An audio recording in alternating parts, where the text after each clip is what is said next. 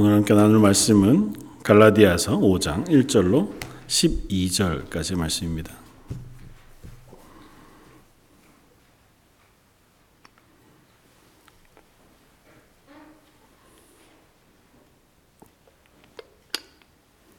갈라디아서 5장 1절로 12절까지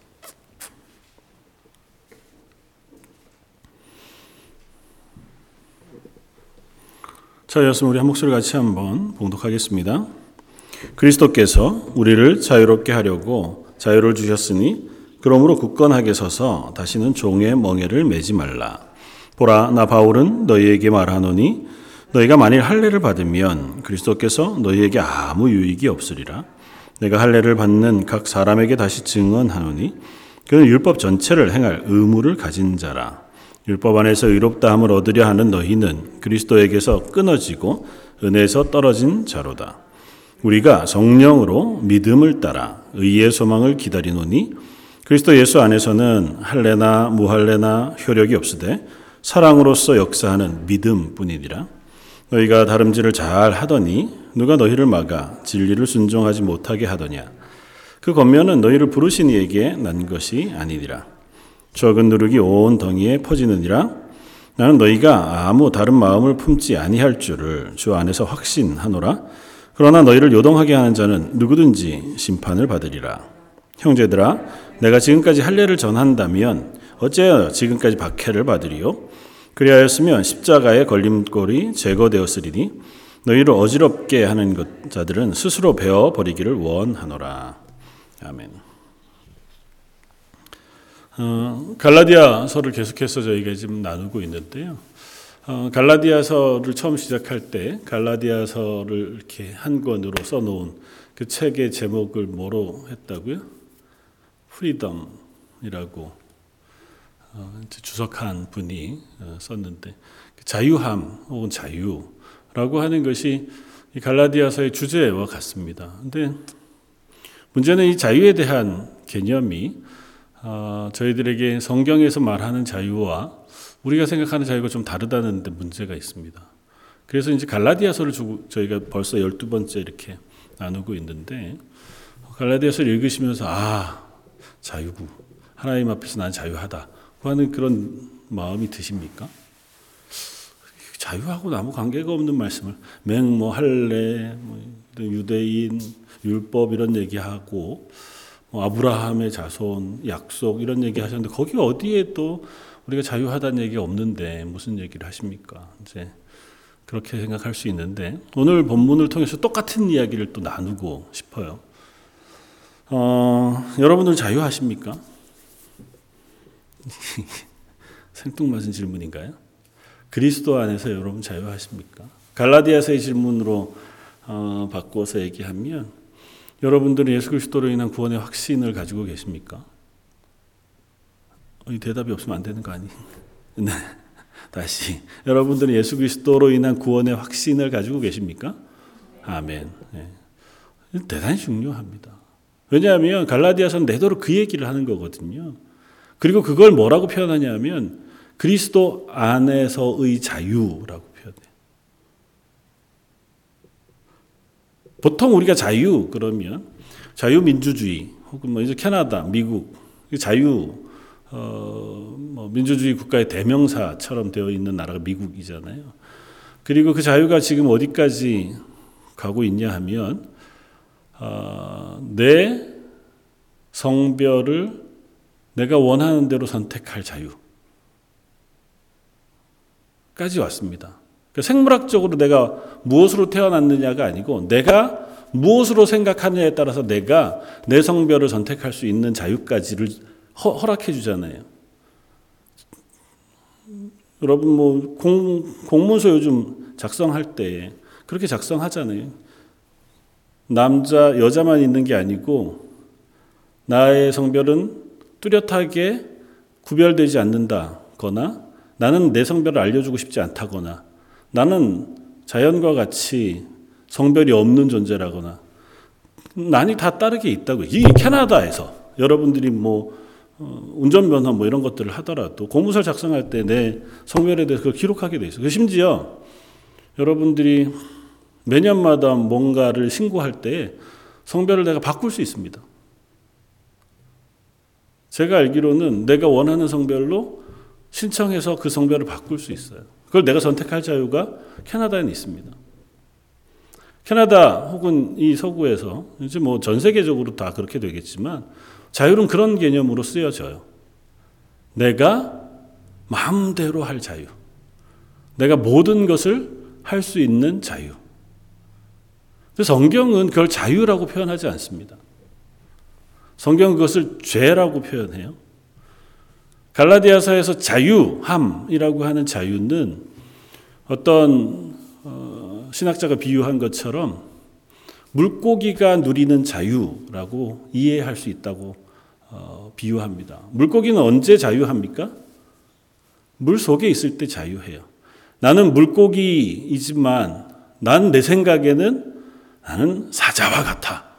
그래서 나는 물 밖으로 나가 풀밭을 뛰어다니며 양 혹은 사슴을 잡아먹을 거야. 그리고 물고기가 물 밖으로 뛰어나왔어요.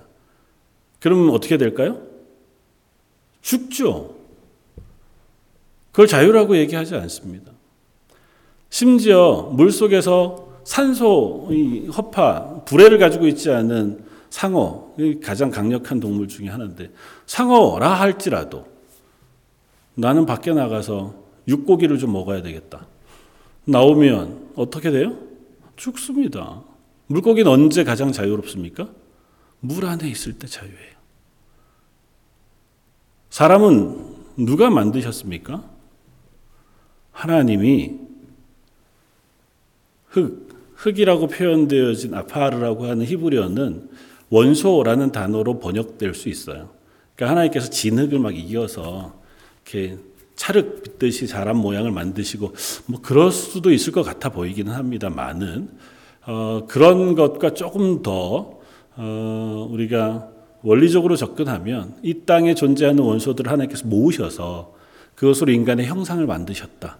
곱습니다. 그리고 그렇게 만든 형상의 코에 하나님께서 생기를 불어 넣으셨고 그걸 영을 불어 넣으셔서 살아있는 영이 되게 하셨다고 씁니다. 그러니까 하나님이 인간을 만드셨어요. 그러니까 인간을 만드시고 인간에게 삶을 허락하셨습니다.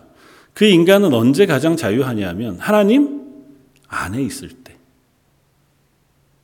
마치 물고기가 물 속에 있을 때 가장 자유로운 것처럼 사람은 하나님 안에 있을 때에 하나님의 피택된 자, 피, 어, 피조물인 인간은 그 안에서 가장 자유로울 수 있습니다. 지금 갈라디아서의 얘기는 그 얘기를 하는 거예요. 우리는 그리스도 안에 자유함을 누리는 사람이라는 것입니다. 그런데 갈라디아에 있는 교회가 어떻게 됐다고요? 그 자유를 빼앗겼다 하는 것입니다. 오늘 본문에서 얘기하는 이 고백 1절은 이렇습니다. 그리스도께서 우리를 자유롭게 하려고 자유를 주셨으니 그러므로 굳건하게 서서 다시는 종의 멍에를 매지 말라. 야 너희는 자유인 그때 당시에 비유로 사도 바울이 설명하는 거예요. 이때 당시에는 노예, 종 그리고 주인, 자유인이라는 신분의 구분이 명확하던 시대를 지금 사도 바울이 살고 있으니까 뭐 곁가지로 얘기하자면 왜 사도 바울은 노예 제도에 대해서 철폐 에 대한 얘기를 하지 않았습니까? 하나님도 노예 제도를 합법화 어, 인정하신 것 아닙니까? 종은 종대로 주인은 주인대로 잘 어, 살라고 얘기한 것 보면 그런 거 아닙니까? 아닙니다. 사도 바울은 그 모든 것에 대한 것들을 다 가르치려고 사도로 세움 받은 사람이 아니에요. 사도 바울은 예수 그리스도 십자가의 복음을 전하기 위하여 그때 당시의 문화 속에 그때 당시의 사람들을 향하여 복음을 전하고 있는 거예요. 자기의 말대로 내가 히브리인에겐 히브리인으로, 유대인에게는 유대인으로, 종에게는 종으로 가서 그 사람들이 들을 수 있는 말로 예수 그리스도의 십자가의 복음을 전하려고 하다가 보니까 그때 당시에 명확하게 있는 제도를 그대로 인용하여 설명하고 있는 거예요. 그 설명 속에서 이야기하는 겁니다. 종은 주인에게 종속돼 있어요. 조금 더 심각한 뭐 노예들은 어떻게 해요? 쇠사슬에 묶여 있거나 혹은 뭐 이마나 몸에 인두로 표식을 해서 이건 누구 종이다라고 하는 것들 표해서 마음대로 사고 팔기도 하고 죽이기도 하고 살리기도 하면 주인이 명하는 대로 일하거나 주인이 명한 대로 살아야 되는 존재들이었습니다. 그런데 예수님께서 그들을 사셨어요. 그래서 자유인이 되게 하셨습니다. 이제 너가 마음대로 할 수 있는 자유를 허락하여 줬는데도 불구하고 갈라디아 교회인들이 그 자유를 버리고 다시 어디로 갔다고요? 다시 종으로 갔다고요. 무엇에? 율법에.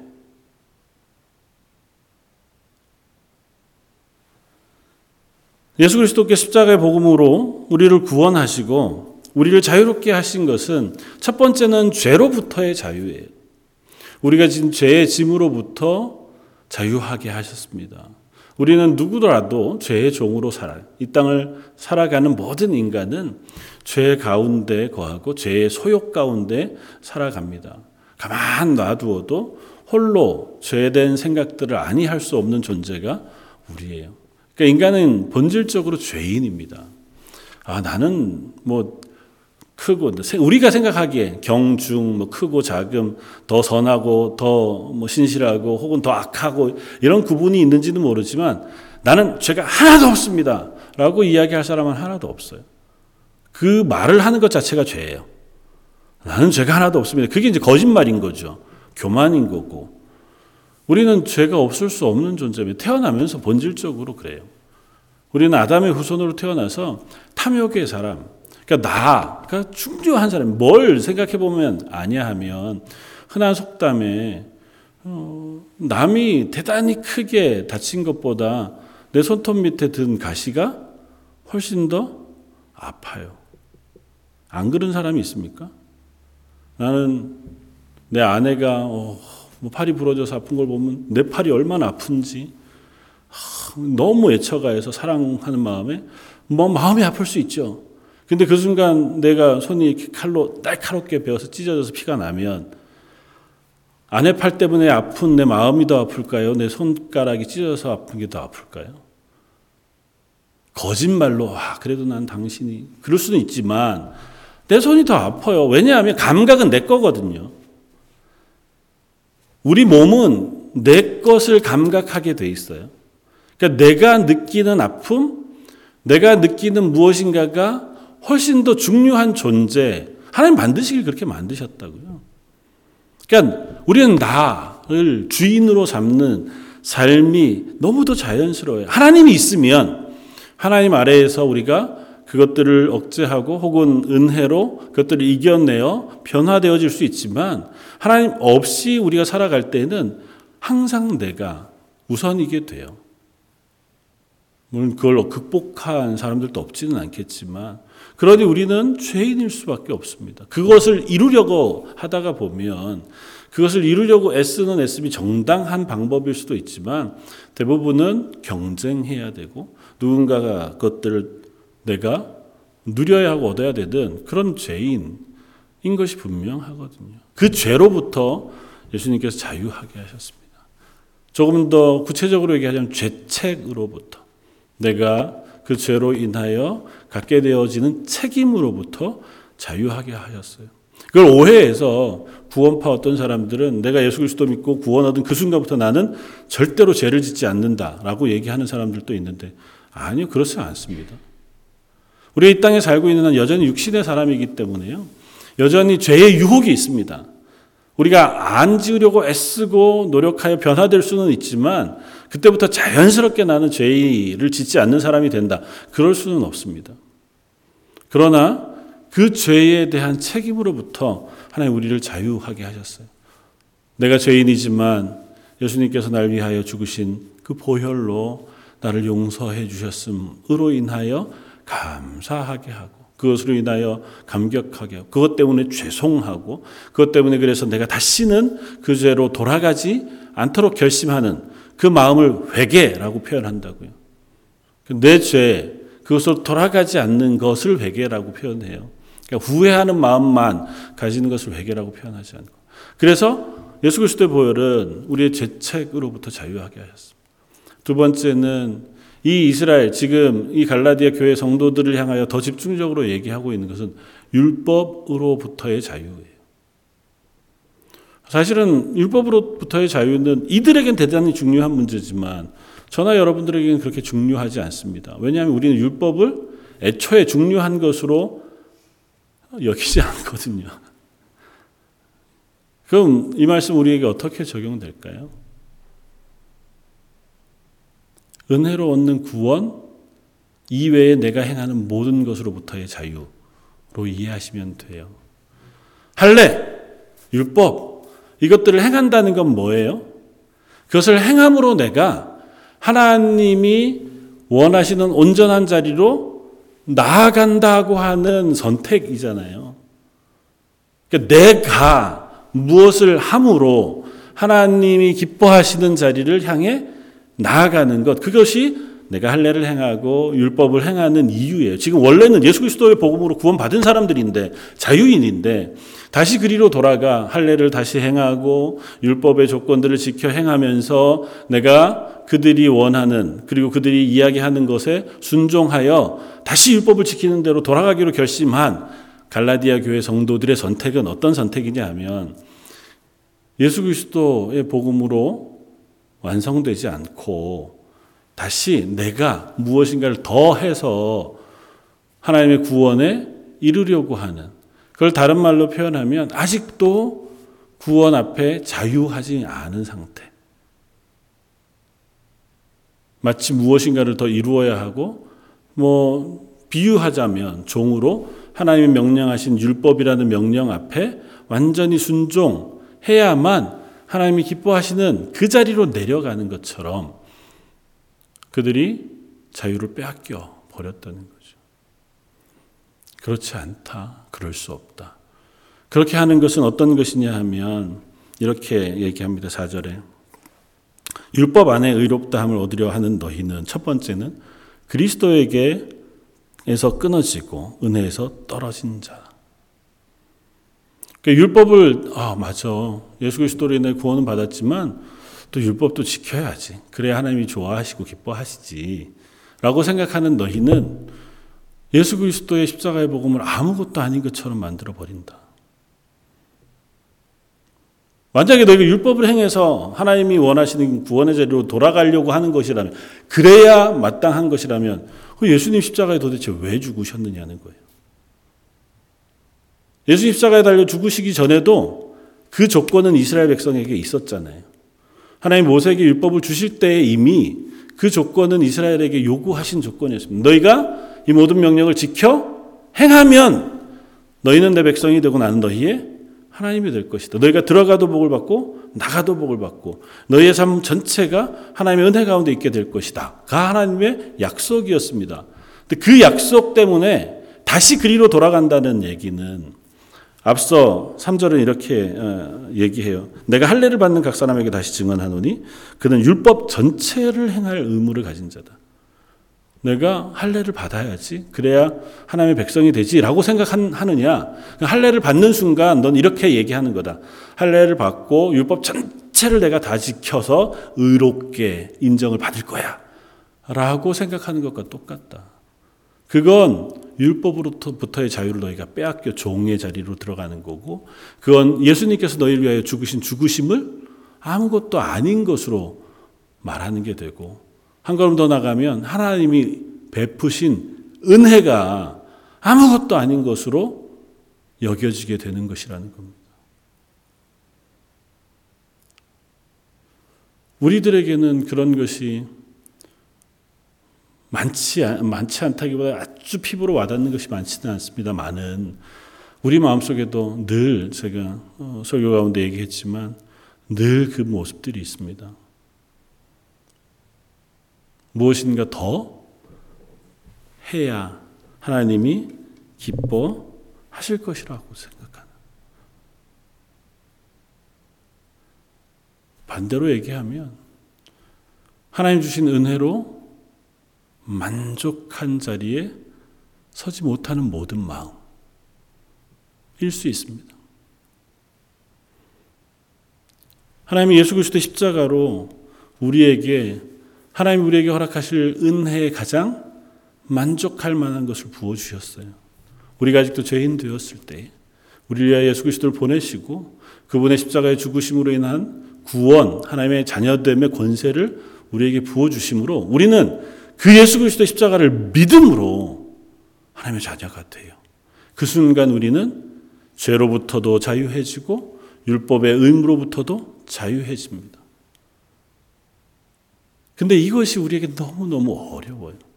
우리가 늘 고민하고 생각하지만 이것이 우리의 이성의 한계 혹은 감정의 한계, 감각의 한계가 너무 분명해서 그 하나님의 은혜가 뭐다라고 하는 걸 우리가 경험하고 확인하고 또 그것을 설명하는 게 너무너무 어렵습니다. 이런 말로도 설명할 수 있고 저런 말로도 설, 명할 수 있어요. 소경이 마치 코끼리를 만지는 것처럼 여기를 만지면 기둥 같고 저기를 만지면 털이 보이고 그런 것처럼 하나님의 은혜에 대하여 얘기할 때 우리가 다양한 모습으로 하나님의 은혜를 경험하기도 하고 말할 수 있기도 해요. 그러나 하나님의 은혜는 그것보다 훨씬 더 커요. 우리가 찬양하는 것처럼 하나님의 사랑은 우리가 하늘을 종이로 삼고 바다를 먹물로 삼아도 그 하나님의 보신 은혜를 다 기록할 수 없다고 고백하는 것처럼 하나님이 우리에게 허락하신 은혜는 우리가 감당할 수 없을 만큼의 크신 은혜인 것이 분명히 그걸 우리가 받아 누리고 있다는 사실을 내가 아느냐는 겁니다. 아니, 아는 것을 떠나서 그것을 믿느냐는 것입니다. 그래서 은혜를 아는 것은 믿음을 따라 하나님의 은혜를 누리게 돼요. 뒤에 5절은 이렇게 연결이 됩니다. 우리가 성령으로 믿음을 따라 의의 소망을 기다리노니 그리스도 예수 안에서는 할례나 무할례나 효력이 없으되 사랑으로서 역사하는 믿음뿐이니라. 대명사가 바뀌어요. 앞에는 어떻게 했습니까? 내가 너희는 이렇게 했습니다. 그러다가 5절은 우리가 구원받은 우리는 믿음을 따라 하나님 앞에서 소망을 가진 사람들이 할례나 무할례가 율법을 지키느냐 안 지키느냐가 우리가 하나님의 소망 안에 있는지 구원 안에 있는지 하나님의 백성인지를 결정하는 것이 아니고 그것은 아무 상관이 없으되 사랑으로서 역사하는 하나님께서 우리에게 베푸신 사랑으로 우리 가운데 역사하는 것을 믿는 믿음 그것이 우리를 하나님의 자녀의 자리에 놓게 하고 그것을 아는 것, 믿는 것을 하나님께서 은혜라고 표현한다고. 사랑하는 성도 여러분, 저희가 하나님의 백성으로 살아가는 그 삶 속에서 하나님의 사람으로 만족하고 내가 그리스도인의 은혜로 자유합니다 하고 고백할 수 있는 것은 우리가 하나님의 은혜의 그 풍성한 것들을 누리느냐 그렇지 않느냐에 따라 다르다고 많은 신학자들이 이야기합니다. 벌써 몇 세기 전에 청교도 어, 신학자였던 이들도 동일한 고백을 해요. 우리가 하나님 앞에 도무지 연약한 상태의 그리스도인으로 살아가는 이유가 뭐냐? 하나님의 자녀고 구원받았고 구원의 확신 가운데 있고 하나님의 은혜 가운데도 있는데도 불구하고 너의 삶이 한없이 연약하고 또 흔들리는 이유는 뭐냐? 그건 단순하다. 바로 하나님이 우리에게 거저 주시는 은혜에 대한 믿음이 부족하기 때문입니다.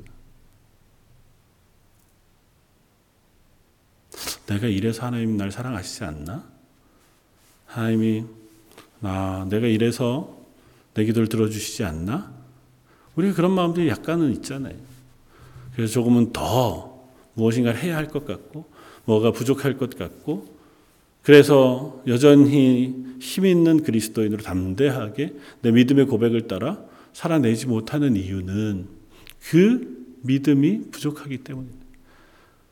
사도 바울이 처한 환경은 조금 더 어, 어려웠습니다.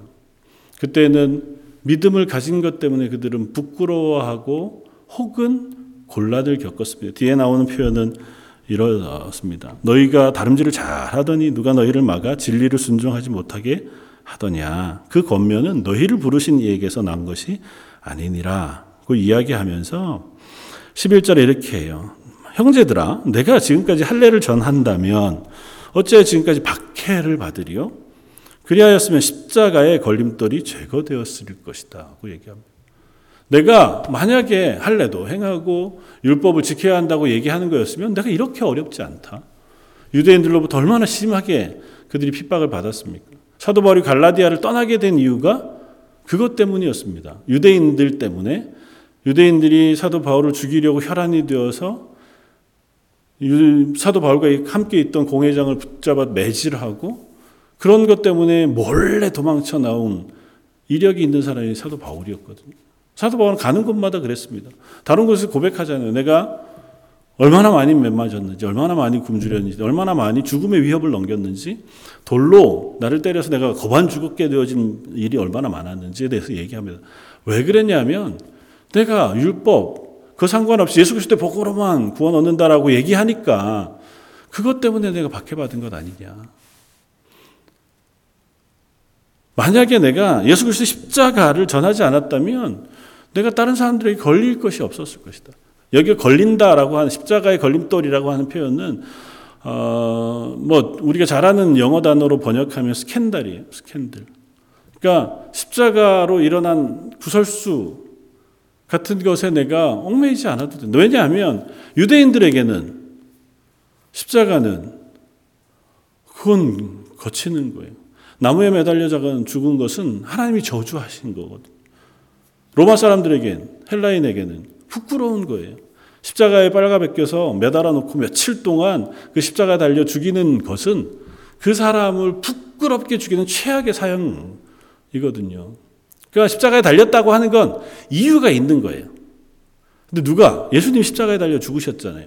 그러니까 예수님이 달리신 십자가 거기에 달려 죽은 예수님을 믿는다고?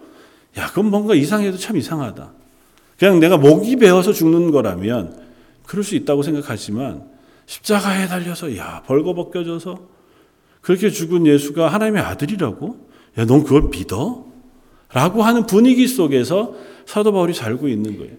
그들이 경험한 건 그 분위기 속에서 난 그래도 예수 그리스도의 십자가를 믿음으로 구원 얻었다고 하는 믿음의 고백을 가지고 있느냐는 겁니다.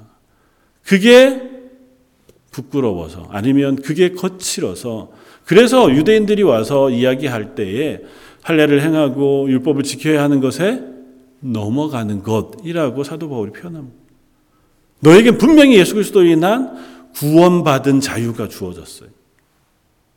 할례를 행하거나 율법을 지키거나 하는 것이 아니라 날 위하여 죽으신 예수 그리스도의 십자가 그 거저 주시는 은혜가 우리를 하나님의 자녀가 되게 했습니다라고 하는 감격과 기쁨 그리고 은혜가 너에게 부어졌는데 그게 도대체 어디 가는 거냐고 묻고 있는 거예요. 그건 다 사라지고 다시 할례를 행하고 다시 율법을 지키는 자리로 돌아간다고 하니 그것은 내가 생각하기에 너희를 박해하거나 혹은 너희를 악한 대로 이끌어가는 다른 사람에게서 나온 다른 가르침일 수밖에 없다. 그러면서 이것의 이유가 뭐냐? 너희가 그 은혜가 부족하기 때문에. 그 은혜를 향한 믿음이 부족하기 때문이다. 우리의 삶으로 바꾸어 생각하면 이런 겁니다. 우리의 삶의 어려움들 혹은 우리가 살면서 살아가는 만난 숱한 시험들 그것들을 우리가 이겨낼 수 없는 것 그것 때문에 넘어지는 이유는 뭐라고 표현해요? 믿음이 부족하기 때문이라고. 무엇에 대한 믿음이요? 내가 구원받은 하나님의 자녀고 하나님은 내 삶을 주관하고 계시고 그 하나님은 선하시다. 하나님의 주권을 믿는 믿음이 부족하기 때문에 부족하다고 표현하면 좀 죄송한 표현이 되고요. 그게 너무 어렵기 때문에 그래요. 우리는 육체로 살아가는 사람인데 하나님의 크신 뜻을 다 알고 그 주권을 인정하고 그 안에서 순종하며 산다는 건 대단히 어렵습니다. 난 자신 있습니다. 그럴 수 있는 사람이 아무도 없어요. 그 어느 누구도 자신할 수 없습니다. 그런데도 불구하고 그 믿음을 지키며 살 수 있는 건 은혜 때문이에요.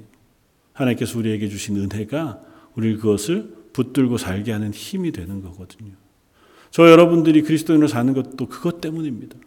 어느 누구는 내 실력으로 난 하나님의 약속을 믿습니다. 그래서 나는 하나님한테 붙들려서 나는 안 흔들릴 자신이 있습니다. 그럴 수 있는 사람이 없고 난 하나님의 말씀이 너무 이해가 됩니다. 그래서 저는 예수 그리스도의 십자가 그것만으로도 만족합니다. 라고 할 사람이 없어요. 뭐 옛날식 표현으로 따지면 죄송한 표현이지만 열을 굶으면요 어느 누구도 그 앞에서 감사하고 기뻐할 수 없습니다. 열흘 정도 굶으면 사람이 정상이 아니게 되잖아요.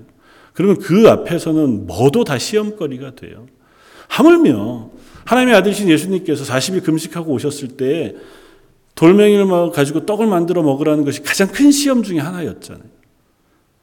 하나님 아들한테 그게 무슨 시험이 되겠어요? 그것도 지금 40일간 기도하셨잖아요. 하나님께 깊은 교제 가운데 있다가 오신 예수님한테 무슨 떡 먹으라는 게 무슨 시험이 되겠어요. 근데 시험이 된다고요. 왜냐하면 예수님이 완전한 육신을 가지셨기 때문에. 우리도 예수님 그러셨는데 우리도 시험 받는 건 당연하죠. 우리가 그게 자신만만할 수 없습니다. 그래서 뭐가 필요해요? 하나님의 은혜가 필요한 겁니다. 하나님, 제가 하나님의 은혜 가운데 이 삶을 믿음으로 살아갈 수 있도록 도와주십시오. 하나님, 제가 제 육신을 따라서가 아니라 하나님의 말씀에 따라 살아갈 수 있는 사람 되게 해 주십시오. 흔들릴지언정 하나님을 향한 이 믿음의 고백을 놓치지 않고 그리스도인으로 살아가게 해 주십시오. 이 은혜가 사라지면요, 개인도 무너지지만 가정도 교회도 흔들립니다. 많은 분들이, 많은 목사님들이 혹은 많은 성도들이 고백하잖아요. 은혜가 없는 교회가 교회로 유지될 수 없습니다. 근데 그 은혜가요, 우리들의 고백에 달려 있습니다. 내가 하나님의 십자가의 그 대속하신 구원의 은혜로 만족하며 이 땅을 그리스도인으로 살아가길 소원합니다. 하나님, 제게 그 구원의 감격과 은혜를 깨닫게 해주십시오. 그것이 날로 나를 새롭게 해주십시오. 그것 때문에 제가 내 삶이 변화되지는 놀라운 경험을 하게 해주십시오. 사실 우리의 의지로 삶을 변화시키는 건 대단히 어려워요. 그러나 은혜가 있으면 은혜가 우리를 성화로 이끌어요. 성화라고 하는 건 거룩해짐이고 예수 그리스도를 닮음이잖아요. 그게 우리는 늘 저도 그렇지만 내가 해야 할 것으로 생각할 때가 많습니다. 내가 자꾸 변해야지. 내가 하나님 기뻐하시는 모양으로 살아야지. 필요하죠. 그런 결단도 필요하고 노력도 필요하죠. 그러나 그걸 변하게 하는 것은 하나님의 은혜예요. 하나님이 우리를 변화시켜 주시지 않는데 내가 나를 애써 그렇게 변화시키면 쉽지 않습니다. 쇠가요, 그냥 단단할 때 그걸 꺾으면, 힘을 다해 꺾으면 꺾어집니까? 부러지죠. 우리가 그래요. 하나님 앞에서 변화되는 것 같지만 내 본성이 그대로 남아있는 채로 변화되려고 하면 언젠간 부러져요. 그런 낙심합니다. 은혜가 부어지면 그제서 우리가 자연스럽게 그래서 변화되어지고 하나님의 성품을 깨달아 알게 되고 하나님의 성품으로 변화되어지는 그러니까 은혜죠. 이번 주 와서 설교하신 오희수 목사님이 그런 얘기를 하셨다면서요. 하나님 살아계신 증거가 자기한테 있다고. 당신 어렸을 때 사진 이렇게 보여주시고 지금 사진을 보면 하나님 살아계신 게 분명하다고. 젊었을 때는 얼굴이 너무 뭐 고민도 많고 인상도. 근데 지금은 그나마 그렇지 않은 거 보면 예수 믿고 나서 저도 저한테 그런 생각이 들어요.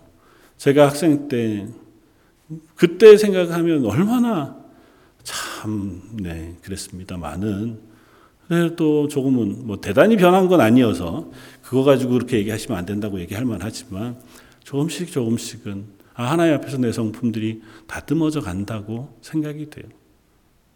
조금은 참을 줄 아는 것 같기도 하고 막 큰 소리 내서 막 승질 내는 것 조금 줄은 것 같기도 하고 뭐 그게 그게 드러나는 모양은 아니에요. 그게 뭐 성화되는 건 아니에요. 그렇게 비유하자면 비유하자면 어, 그렇게 되는 게 내가 어떻게 나를 만들겠어요?